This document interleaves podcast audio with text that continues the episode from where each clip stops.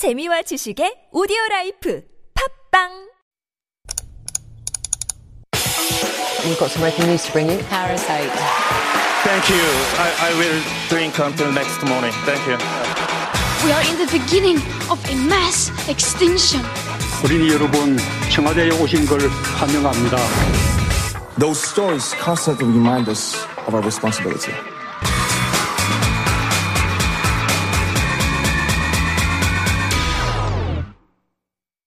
And it is time for All a Buzz with Dr. David Tizzard, um, lecturer at Seoul Women's University and also writer of a weekly column in the Korea Times. Good morning, David. Good morning, Sunyan. It's so nice to hear all these positive messages about your show. But the academic in me does need to pick you up on one thing. You said this Churchill quote Uh-huh. history was written by the winners. That's not really him. It's also been attributed to Machiavelli. Mm. Um, but I can tell you one thing that Churchill said about history, Mm-hmm. which is definitely attributed to him, and it's this history will be kind to me because I intend to write it. that was that was definitely a Churchill That one. it? does definitely sound like Churchill as well. His him. famous wit Yeah. um, evident there as well. Thank you very much for the correction. And um, let me ask you, okay, Yes. I know that you're an academic, but do you know your movies? Do, Do you I- know what Brianna Gray did in the YouTube video that Yeah. was also evident in? Yes, uh, I do. Oh, so you do. And uh, I won't give anything away, Uh-huh. but yeah, it's, it's it's a great movie. I've watched it many times. I've even watched it with my mother Oh. uh, to get into that sort of Korean culture with her. Yeah, so I do know what she did. All right, well done. All right. Well, we're going to be kind of. I don't know, maybe skimming a related issue Mm-hmm. because he had to contact her because of the copyright laws. If he was, if it was allowed to use his her video Mm-hmm. in the actual movie, and we're going to talk about that later on. But as our listener three nine eight four said, we do always seem to kind of run out of time, so we have to be very economical with our time. Let's dive right into our first issue, and we're going to start off our first issue with Mm-hmm. a photograph. Yeah, this was a photograph that was going viral on the South Korean internet, Mm-hmm. particularly on Tuesday, the 13th of this week. And it was a usual apartment corridor like Yep. you would see anywhere in Seoul or any of the major cities around the country. But there were loads of people and they were all lined up along this apartment Mm. corridor, and you're wondering, What's going on? Is Mm-hmm. it a drugs bust? Is it a BTS release? Is it, you know, David's latest Korea Times column? It was none of the above. This was an apartment in Kangsogu Uh-huh. in Seoul, and they were lining up to view an apartment. Just like to go and view an apartment to move in. any other country, maybe like in a prime neighborhood in New York City or whatnot, Mm-hmm. lines up for viewing apartment viewings, maybe not newsworthy. In Korea, very newsworthy. You just don't see this. you don't see this. And that's why it caused quite a stir. And some people have been questioning the validity of it. Is it just creating a narrative around the story? But it's an important story that seems to have been brewing for mm-hmm. a very long time now. They're trying to move into this tenant's uh, apartment in Kangsogu, and it's a Jonsei apartment. We'll, we'll briefly explain what Jonsei is in in a minute. But the person hadn't even given a date on when they were going to move uh-huh. out. But five different families have all said they want that apartment. And mm. according to these articles, they had to go to the real estate agent and then play rock, scissors, paper to decide who would get the apartment. And they did decide. Um, So, but as soon as this person uh, basically just let it out onto the real estate, maybe to gauge how much interest it is, There was a lot of interest. Mm-hmm. Yeah. So much so that after viewing it, they all said they wanted it. They were ready to pay Mm-hmm. uh, right away. And so they had to, yeah, basically lottery. They had to leave it up to luck as to who would actually get it. Yeah, so it's not even first come, first served. It's everybody Right. is there and it's literally picking straws or a game of chance. What is so special about this apartment? Is it, um, you know, did BTS own it before or what's going on with Yeah, this I apartment? Uh. wish there could be something special about it. The house is 22 pyong, which is Yeah, good size. It's a good size, but it, I mean, Popular it's not size. overly large, and it's 27 years old apparently. Mm. So there's nothing special about it. The special thing is, is that it's a Jonsei Mm. apartment that's suddenly become available, and these are getting uh, rarer and rarer in South Korea. We have to explain what the chonsei is because this is a system very unique to Mm-hmm. Yeah. Korea, and it may have people kind of scratching their heads why they would even do this. I still kind of scratch my Yeah. head around it. This kind of Jonsei and Wolse is the opposite. So Jonsei in South Korea is very unique here. Normally, say perhaps in the West, where I'm more familiar with, if you're moving into apartment, you put down a deposit, and that might be a couple of months' rent, Mm-hmm. for example, and then every month you pay rent and you get your deposit back. With this Jonse system in South Korea, you put down a big lump sum of money. Right. You live in that apartment for a fixed period of time. Usually two year periods. 2 years. And then after that, you get the exact same amount of money that Mm. you deposited Mm-hmm. back. So you essentially live there for free. You just need that initial lump sum. And the way it works is that the landlords will put that money into a bank account with high interest rates and they will profit off the interest. Mm-hmm. Right. A couple of notes. The lump sum will be very large, sometimes Yeah. up to 50 to 80% of the actual apartment price. So you do need a lump sum.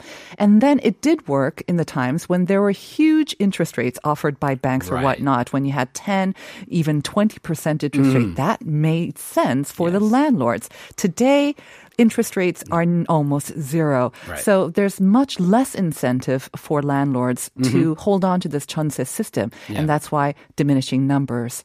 And of course, new regulations mean there are more protection for the tenants who want to go Mm-hmm. into these chonse apartments as well. Yeah, it seems to be moving more in line with international standards or Mm-hmm. international habits here in South Korea. Now, President Moon and his administration, when they were inaugurated in 2017, they vowed that they were going to address the housing price issue, which is very much tied up into this Jonsei argument. Uh, the administration has implemented 23 real estate Was it only 23? Uh, only 23 uh, in the last three years. Some of these include uh, they've doubled the real real estate tax for people with multiple homes, Mm-hmm. homes that are flipped and sold in one or two years. And there's a program in the West, uh, Selling Sunset, where you sort of buy houses and sell them Mm-hmm. quickly. High tax rates on that, and they're also considering building apartments in the Greenbelt zone, Mm. which was has Mm-hmm. been protected for a long time. Despite all of these policies, the apartment prices in Seoul keep rising. Yes. Now, I just want to give you an example. 2016, the year before President Moon was inaugurated, they were 533 million. This is the act, uh, the average transaction price of an apartment in Seoul. So Okay. 533 million. 2017, when the administration comes in, it's 591 million, so it's risen a bit. 2018, 686 million. Nearly 100 million. 2019, 800 million. 2020, 840 million Mm. plus. So the price in three, four years has gone up nearly 60%. And now Mm-hmm. that is huge because people's incomes have not gone up 60% in that time true. at all. So there has been, of course, a lot of criticism that all of these measures, all 23 of them, are just not working. Mm. Right. And the government and the finance ministry and the land and transportation, all the related, all the related authorities are saying it takes time Yes. for these policies to actually bear fruit. But in the meantime, as you mentioned, apartment prices keep going up. Yeah. Um, there is a severe shortage in the number of apartments in the capital area where people do want to stay. Yeah. Um, and it has hit home, very close to home, for certain government authorities, Yeah. figures uh, like the finance minister, who has also found himself in the middle of sort of the media Mm-hmm. uh, maelstrom surrounding this very issue.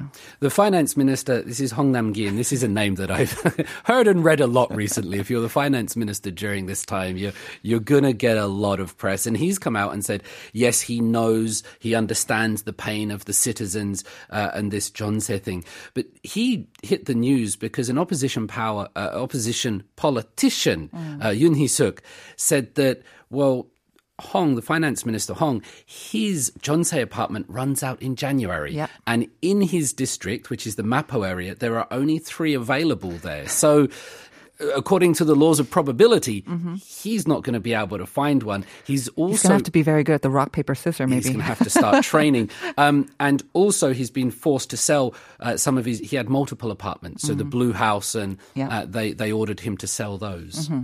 But I understand even the one that he did manage to sell, there was a contract that he was supposed to sell. Even that's been tied up and caught up in this, you know, the new regulations. Yeah. So that deal may also be um, kind of just uh, thrown out as well. So he Mm-hmm. finds himself in the middle of these new regulations and all the complications and difficulties that arise from it. He is experiencing that Mm-hmm. Yeah. completely on um, his own right now.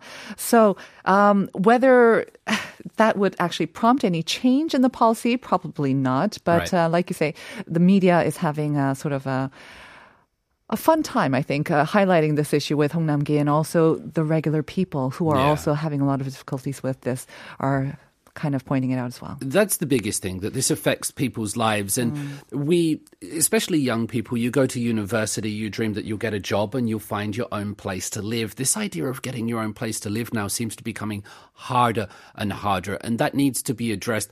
I also think I, I would put the question to listeners as well as to you, Sung Yun, that people are fighting over this and spending exorbitant amounts of money on essentially a cookie cutter apartment in a mm-hmm. building that's not really special. It doesn't have a garden, it's pretty small. It's not a house. It's not the kind of thing that you mm-hmm. would dream of that's yours, that's personal, that's unique. And you can see them when you drive across the bridges in Seoul, especially the high end ones. You can almost sort of look into them. I think that's the idea. They're all identical. They're just on a different floor to each other. Mm-hmm. I, I I would love it if people sort of said, "Well, I'm going to live a little bit outside of the the city. I'm going to have a house. I'm going to have a garden, a dog, and some flowers, and maybe some zucchinis in the back." I have that dream for when I retire, though. But in the meantime, there's an issue of location. Even if you're in the city, Yep. um, transportation times are horrendous sometimes. And then there is the fact that it makes a wise investment, or it was considered a wise investment for yes. years. As you mentioned, it went up, what, 60% in the past four or five years? No other investment can offer such solid returns over a fixed amount of time, I believe, um, as much as real estate. Uh, Maybe changing in the future, but I think for a lot of people, they do still have that dream of owning their own home in a location which is convenient to them, and they believe it'll be a wise investment. It'll be difficult for them to actually lose money on it. Absolutely. So if you're So- able to do that, if you're able to do this money, you're going to win. You're going to succeed. If you're not, you're going to struggle, and that gap might get bigger. So that's something to address. But as as for the future of Chonsei, I don't know. I, I imagine that uh, the future of Chonsei here in Korea may be quite limited. On a more critical note, I would suggest that if the administration has done 23 real estate plans and real estate prices have still risen by Yeah. 68%, despite their best efforts, all those meetings and all those policies have not succeeded. Please try something else. On that note, let's move on to our second Yeah, item, please. shall we? Yeah. Uh, much more palatable sort of issue. Yeah. Uh, Baek Jong-won, again in the news. He is another figure who constantly seems to be in the news, Mm-hmm. usually for very good um, reasons. Absolutely. And it was only sort of researching or doing some work into this story that I realized that Baek Jong-won is a famous TV chef and Oh, really? also has a coffee shop. Not only just a coffee shop, Not only just a many, coffee shop, but I, many- I never realized that that was his coffee shop. He is It- it very new one. successful. He Yeah. seems to have the Midas touch when it comes to restaurants and cafes and whatnot. Maybe we should ask Baek Jong Won to be in charge of real estate. We'll have Hyori as president. is Baek an Jong-won idea. is- yeah, yeah. That I've got idea. it here. Um, so. Baek Jong-won, this this South Korean chef, food Mm-hmm. researcher, entrepreneur. He has many TV shows here and many thing else. He went down to Pohang, which is a southern coastal city here in Mm-hmm. South Korea, and there was this uh, chef down there in this. They were making kind of a rice soup, like a juk, Uh-huh. uh, with fried vegetables, seafood, beef. Baek Jong-won said, "This is amazing. This stuff is really good," and it received rave reviews. This Pohang dish. Right. And the show that um, this appeared on, um, Alley Restaurant, it is Hmm. very popular. For some reason, I have managed not to watch one single episode. I just saw little bits. But because of today, I knew we were going to be discussing. I did look at it yesterday, actually, because you just switch on the show and on the TV and it's constantly on reruns. And I have to say, he usually offers advice to struggling restaurants, whether they're in little alleys and they just don't have something right. Even if they have a winning recipe, their location or the, the marketing, something's off. But Mm. he had praise only for this topjuk. Anyways, the recipe, you Mm. saying. Yeah, I think that's a really important point to make, Sungyeon. He's not going to these high-end restaurants Mm, and, uh, uh, and blowing smoke up people's bottoms that already have it. he's he's helping people out, and that should have been the thing. Yeah, and he said that this recipe is amazing, and it had all these positive reviews, and it was going to help this Mm-hmm. this small restaurant. However, What happened is plagiarism, isn't it? plagiarism. So a Seoul-based restaurant owner um, then copied this and tried to start a franchise business based on this kind of topjuk topjuk, this restaurant and this recipe. And it was nothing to do with the Pohang one. It was Right. simply trying to capitalize on the success and the Mm-hmm. popularity, the media support of this dish down in Pohang, make one in Seoul, and use all of that goodwill and all of those recipes and and capitalize on it. There's nothing new. I think plagiarizing or Hmm. copying slight variations of successful recipes have been going on in Korea and in Seoul and in every other city Yeah. in Korea for ages and decades. Nothing new. Maybe even around the world as well. But Hmm. the reason why this made such news was again, it was supposed to be helping out a struggling restaurant. Mm-hmm. It was broadcast on a very popular show. Um, everyone knew about it Yeah. on SNS. And then for a restaurant to come up with something that's basically the same and try to capitalize on, that's what caused the public outcry. It is. I'm trying to remember the Oscar Wilde quote now. I'll get it wrong after doing Churchill, but I believe Oscar Wilde said something along the lines of artists borrow genius, steal. And that is something that people do. There was public outcry against this uh, Seoul effort to use this recipe. Now, it's very important to highlight to listeners here that recipes, like fashion, they don't have this kind of intellectual protection. You cannot copyright mm-hmm. a recipe. You cannot copyright a magic trick mm-hmm. because essentially they are instructions. That's one of the reasons for it. Another reason would be is that they're too utilitarian. Hmm. For example, you can't copyright a hoodie. You can't copyright uh, a pair of jeans. Right. That's why all these high end people they put a label on it or a design, so you can't uh, copyright the actual logo itself. But recipes. We see it in the music industry that if you use the same four chords, Ed Sheeran will use the same four notes as uh, Marvin Gaye for Let's Get It On. Then you have to pay millions of dollars just for using a little bit that's the same. In the food industry, it's completely different. So that's what I don't get. In music, if they're so strict with that. Yeah.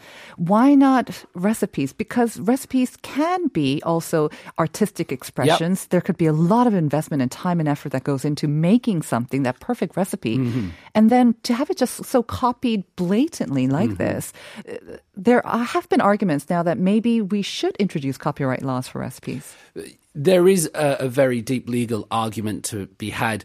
I'm not sure that protecting everything so much is the way. And this was with no disrespect to the Pohang uh, restaurateur and chef who's made this dish, but if we could copyright everything, mm-hmm. I I think we're getting into trouble there. I mm. don't like the copyright laws in music. I think they're too strict. Yes. Um, we shouldn't be able to copyright jeans or mm. hoodies or, or recipes because then it would create, what would you say, a node, a capitalist thing where if one person could copyright gimbap, mm.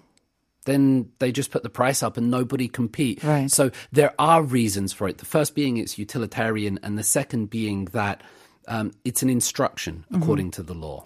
I know that there was a similar sort of ruling in the European sort of the highest court there too, and they're saying recipes cannot be copyrighted for the same reasons that you mentioned, and also because what makes a recipe successful, eh, you know, it depends on the chef, on Yeah. the ingredients as well. So you cannot just um, say this is according to you have to pay copyright for law for that and this. There are too many variations, so that's why uh, it's very difficult. And chefs need to have the gold hand. They need to have the gumson or something like that. It's not just the ingredients; it's it's in their hands. Yeah, and absolutely. And as we saw with this case, with the wonjo and with social media and with the public being much more aware of certain cases of copyrights, I think that can act as a maybe sort of a guard, a safeguard against such blatant uh, plagiarism as well.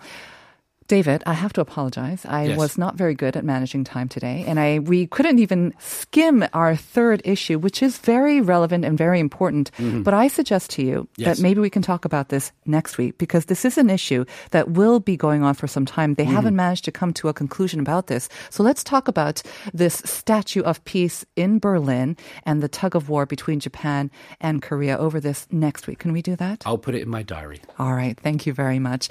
And that will bring us to the end of today's show. And the answer to today's question about Brianna Gray, what does she do in that YouTube video, was the pizza box uh, folding. She manages to fold a complete box in just two seconds.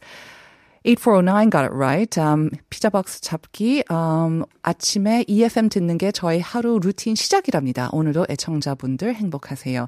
And 7096 got it right as well. Super fast pizza box folder lady. 5624 also got it right.